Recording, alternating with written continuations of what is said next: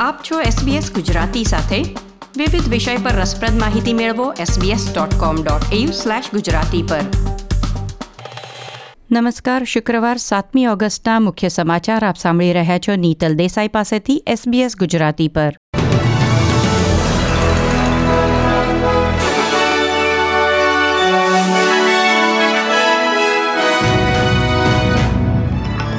આજના મુખ્ય સમાચાર નવા જાહેર કરાયેલા ફેરફારો હેઠળ અનેક વધુ વિક્ટોરિયન જોબકીપર વેતન સબસિડી માટે પાત્ર બનશે.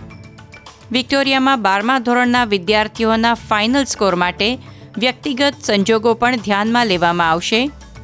ઓસ્ટ્રેલિયાની સરહદો આંતરરાષ્ટ્રીય મુલાકાતીઓ માટે હજી કેટલાક મહિનાઓ સુધી બંધ રહેશે.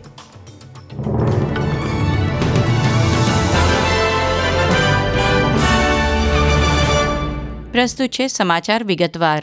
આ વર્ષે વિક્ટોરિયામાં બારમા ધોરણના વિદ્યાર્થીઓ માટે તેમની ફાઇનલ પરીક્ષાના પરિણામમાં તેમના વ્યક્તિગત સંજોગોને પણ ધ્યાનમાં લેવામાં આવશે. દરેક વિદ્યાર્થીના જીવન પર કોવિડ નાઇન્ટીનનો શું પ્રભાવ પડ્યો છે તે તપાસવામાં આવશે. જે તે વિદ્યાર્થીની સ્કૂલ કેટલા દિવસ બંધ રહી? કોવિડ નાઇન્ટીનને કારણે વધારાની કઈ કૌટુંબિક જવાબદારીઓ એ વિદ્યાર્થી પર આવી ગઈ? તે ઉપરાંત વિદ્યાર્થીનું માનસિક સ્વાસ્થ્ય બધું જ ધ્યાનમાં લઈ દરેક વિદ્યાર્થીનું વ્યક્તિગત રીતે મૂલ્યાંકન કરવામાં આવશે. તે માટે દરેક શાળાને વિદ્યાર્થીને બે રેન્ક આપવાનું કહેવામાં આવશે, એક રેન્ક અથવા સ્કોર. તેમની હાલની શૈક્ષણિક કામગીરીને આધારે હશે. તો બીજો સ્કોર, જો કોવિડ ન હોત તો એ જ વિદ્યાર્થીની રજૂઆત કેવી થઈ શકત તે ધ્યાનમાં રાખીને આપવાનું કહેવામાં આવ્યું છે. રાજ્યભરની તમામ શાળાઓનો ડેટા મેળવ્યા પછી વિદ્યાર્થીઓને અંતિમ એટાર સ્કોર આપવાનો નિર્ણય વિક્ટોરિયાની રાજ્ય સરકારે આજે જાહેર કર્યો છે.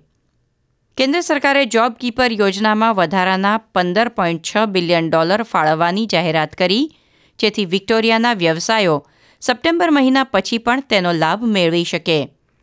તે ઉપરાંત વધુ વ્યાપારીઓને મદદ પહોંચાડવા કેટલાક નિયમ પણ હળવા બનાવવામાં આવશે. હાલ જૂનથી ડિસેમ્બર સુધીના છ મહિનામાં ખોટ ભોગવનાર વ્યવસાયોને જોબ કીપર સહાય મળે છે. તેને બદલે હવે માત્ર સપ્ટેમ્બરથી ડિસેમ્બરની આવકને આધારે પણ આ મદદ મેળવી શકાશે. વિક્ટોરિયામાં ચારસો પચાસ નવા ચેપ નોંધાયા છે કોરોના વાયરસના અને અગિયાર લોકો છેલ્લા ચોવીસ કલાકમાં મૃત્યુ પામ્યા છે, જેમાં મોટાભાગના લોકો સાહીઠ વર્ષથી મોટી ઉંમરના છે જો કે એક પચાસ વર્ષીય મહિલાનો પણ સમાવેશ છે. ઓસ્ટ્રેલિયામાં કોરોના વાયરસને કારણે મૃત્યુ પામેલા લોકોની સંખ્યા બસો છાસઠ પર પહોંચી છે. જેમને આઇસોલેશન કે ક્વોરન્ટીનમાં રહેવાનું કહેવામાં આવ્યું હતું, તેવા દોઢસો લોકો નિયત સ્થાને નહોતા અને તેમની સામે ફરિયાદ નોંધાવવામાં આવી છે, તેમ વિક્ટોરિયા પોલીસે જણાવ્યું. વિક્ટોરિયાના પ્રીમિયરે હૈયાધારણ આપતા કહ્યું હતું કે સ્ટેજ ફોરના કડક નિયંત્રણો લાંબા ગાળે અનેક જીવ બચાવી શકશે એટલે સૌને તેનું પાલન કરવાનો અનુરોધ છે. ગત સપ્તાહે એડલેડની થેબાર્ટન સિનિયર કોલેજમાં કોરોના વાયરસનો કેસ નિદાન થયો, પછી તેને સાફ સફાઈ માટે બંધ કરી દેવાઈ હતી અને કોલેજની મુલાકાત લેનાર સાઉથ ઓસ્ટ્રેલિયા લેબર પક્ષના નેતા સુઝન ક્લોઝ અને તેમના સહાયક બંનેને આઇસોલેશનમાં રહેવાની ફરજ પડી છે.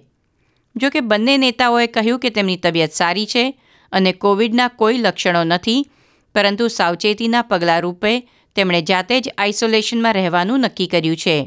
દક્ષિણ ઓસ્ટ્રેલિયામાં આજે બે નવા કોરોના વાયરસના કેસ નોંધાયા છે. તો ક્વીન્સલેન્ડમાં છેલ્લા ચાર દિવસથી એક પણ નવો કેસ નોંધાયો નથી અને ન્યૂ સાઉથ વેલ્સમાં અગિયાર નવા કેસ છેલ્લા ચોવીસ કલાકમાં નોંધાયા છે. તેને પગલે આવતીકાલ શનિવારથી ન્યૂ સાઉથ વેલ્સ અને એસીટી સાથેની ક્વીન્સલેન્ડની સરહદો ફરી એકવાર બંધ કરવામાં આવી રહી છે. બંને પાડોશી રાજ્યની મુલાકાતે ગયેલા અને પાછા ફરી રહેલા ક્વીન્સલેન્ડના રહેવાસીઓને પોલીસે ચેતવણી આપી છે કે રાજ્યની સરહદે ચાલી રહેલ તપાસને લીધે લાંબા વિલંબ અને ટ્રાફિક જામ માટે તૈયારી રાખે. વડાપ્રધાન સ્કોટ મોરિસને આજે પત્રકારોને સંબોધતા કહ્યું હતું કે આંતરરાષ્ટ્રીય પ્રવાસ હજી થોડા મહિનાઓ સુધી ખોલવાની કોઈ યોજના નથી. દરેક રાજ્યમાં હોટેલ ક્વોરન્ટીન વ્યવસ્થા પર ઘણું દબાણ છે અને વિદેશથી આવતા લોકોને ઓસ્ટ્રેલિયામાં પ્રવેશ આપવામાં આવે તો વધુ લોકોને ક્વોરન્ટીન કરવાની જરૂર પડે, તેથી આંતરરાષ્ટ્રીય પ્રવાસ હાલ પૂરતું બંધ રહેશે. આ સાથે આજના સમાચાર સમાપ્ત થયા. લાઇક શેર કોમેન્ટ કરો. એસબીએસ ગુજરાતીને ફેસબુક પર ફોલો કરો.